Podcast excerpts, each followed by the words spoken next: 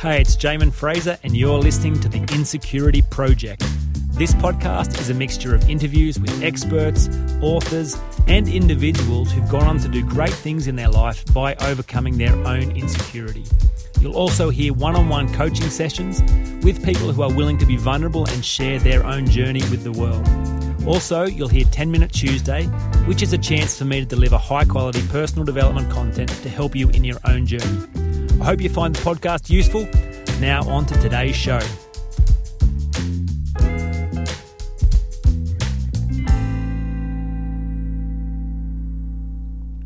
Hey, it's Jamin. It's 10 Minute Tuesday time. Today, we're exploring the idea of relationship rules. Now, I'm a big fan of principles and frameworks and just shortcuts, I suppose. And I think that's how our brain is wired. It's always looking for patterns. It's always looking for simple solutions so it doesn't have to recreate the wheel or solve the same problem again and again and again. If there's a principle, a pattern, a framework that works, well, our brain loves to store that information so it can use it again in the future. But it's only useful if you are aware of what it was you did well. If you're not aware of how you got the result, you don't get to use it. So, love frameworks. Here is a relationship framework that I think it works really well. I, you know, to be honest, I think uh, you know to succeed in any area of your life, all you need is the right framework, the proven framework, and then a willingness to stick in that framework until it gets you the results you're looking for. So when I observe people who do relationships really well, you know, who don't just have an arrangement, but who still have got the heat, they still enjoy each other's company. It's still vibrant and alive. And, and I'm talking about romantic relationships primarily, but this can be applied to any relationship but they are fresh and vibrant and alive. These are the things that they do differently. And I think you can uh, start this framework by thinking about four questions to solve any relationship issue. And we'll, we'll focus on marriage as the key example to apply these tools. The first question is what do we agree about? So typically, couples uh, disagree on the lowest level of disagreement. So the things that they're never going to agree on things that they've always thought are true, they've seen modeled by their parents and their parents, or it's just the way they are, their personality type. Uh, you know, they're just things that, you know, they're probably never going to change on. So uh, to argue about those kind of things is not a great idea and likely to result in lots of tension and disagreement. Yet there's always a highest agreement. There's always something you do agree on if you can chunk up high enough.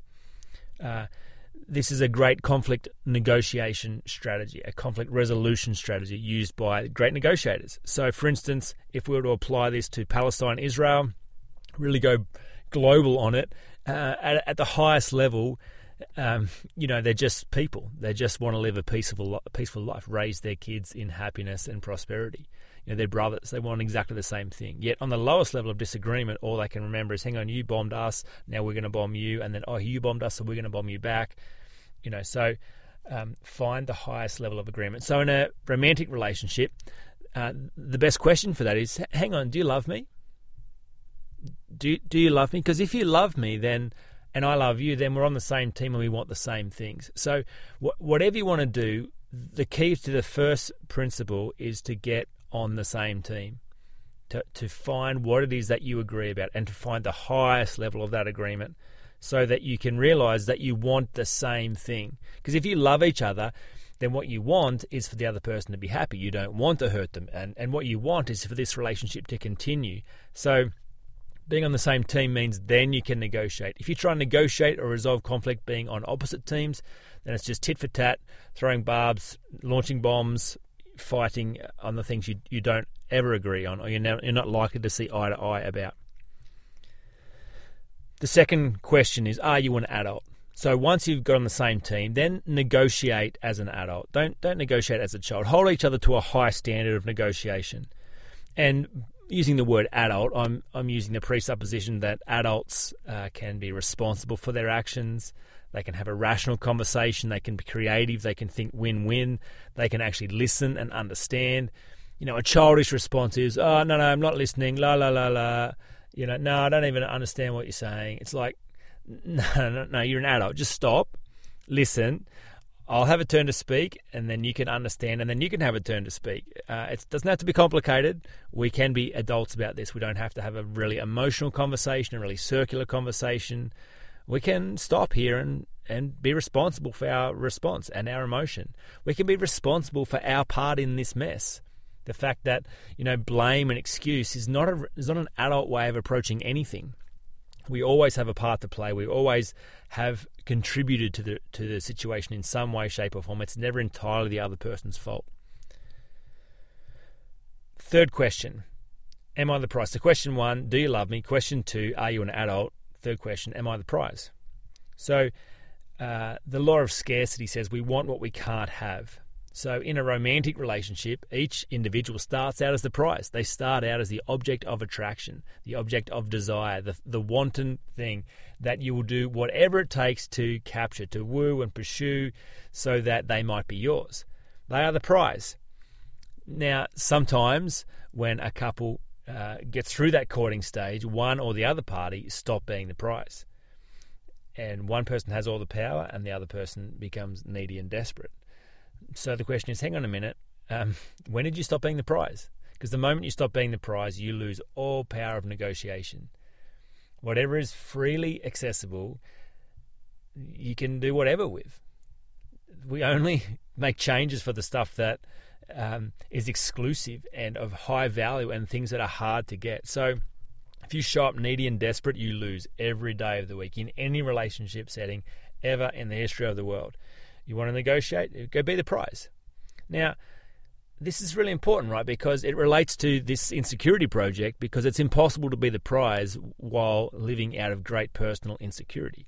Because that always manifests in neediness. That always says, I need you to like me. I need you to approve of me. I need you to say things that are kind about me. And I can't offend you because you might take all those things away from me that I need. Whereas someone who's secure says, Do you know what? I, I know that I have value and worth. I know that I'm a good person. I know that I deserve to be treated well. So, look, if you don't want to be the person that treats me well, well, then someone else will. In fact, they're lining up out here waiting to be the person who gets to love me. So, if you don't want to be that person, that's sad for you. I will not lose because I am the prize. The moment you position yourself like that, it's not. It's not a tricky thing to do. It's not a deceptive thing to do. It's a it's a very powerful thing to do, and it actually drives attraction. It's what started the attraction in the first place, and it's what continues it. Two individual people who understand their independence, their individual value and worth, and who own the prize frame. Am I the prize? Are you the prize? Great. Well, then it's never, ever okay to treat each other less than the prize. It demands you negotiate up. It demands you negotiate as adults the win win rather than lose lose you know, sometimes you could go, oh, well, you're not getting what you want, but I'm not getting what I want either. Well, we're both unhappy. Well, then fine, you know, at least no one won. But if you're both the prize, that's never going to work. It just demands high quality solutions where both people are very happy. And the fourth question is all about the leverage that you've got, uh, and it's who's the one with the problem. So if you can't solve the issue with those first three questions, do you love me? Are you an adult? Am I the prize? The fourth question is the is a really cool one. It's who's the one with the problem. Now, an example that you may have heard me share this before, if you've heard any of my content on this subject, is uh, about vacuum cleaning. So, um, you know, my wife was upset that I wasn't doing enough vacuum cleaning. It's my my role to be the support player at the moment. She's working full time. I'm on domestic duties um, while I'm running my business, and it's her turn to really, you know, be a career woman. So, you know, I've got to, I've got to take step it up. I wasn't doing enough vacuuming. Now, she's disappointed. She thinks I've dropped the ball. I don't think I've dropped the ball. I think the house looks clean. I've done as much vacuuming as I think I should, but it's not to her standard. So she'll, she'll tell me, "Can you do some vacuuming?" I'll think, "Yeah, I've done the vacuuming." So I I don't I'm not inclined to do any more vacuuming than I have already done. So who's the one with the problem, right? Well, it's actually her. I don't have a problem, and because I don't have a problem, there's zero motivation to change. So, what I instructed her to do was to make it my problem. Because until it's my problem, until I'm the one with the problem about vacuuming, I have zero motivation to change. Even if I love her, even if I treat her as a prize, I still think in my man view of the world that the house is clean. I will not do as much vacuuming as she wants until it becomes my problem. Until she says, okay, well, this is important to me, and I'm not just nagging about something insignificant. A clean house is very, very important for my state or whatever. So, okay, this is how I'd like the vacuuming done. And if it's not done like that, here are the consequences. Now, then it becomes my problem. Then, then there's pain inflicted, and I have a reason to do something that I didn't want to do. Now, obviously, that's got to work both ways. Obviously, there's things that she's never going to change because she doesn't think think they need to change, but they're important to me. So, if I understand that I'm the prize and I deserve to be treated well, and it is important enough, important enough, then I have to make it her problem. Otherwise, it will never get changed. Uh, the moment you actually say it once, walk away, and are willing to enforce the consequences, well, we're actually one time learners. We are 100% responsible for training others how to treat us by what we allow and what we deny.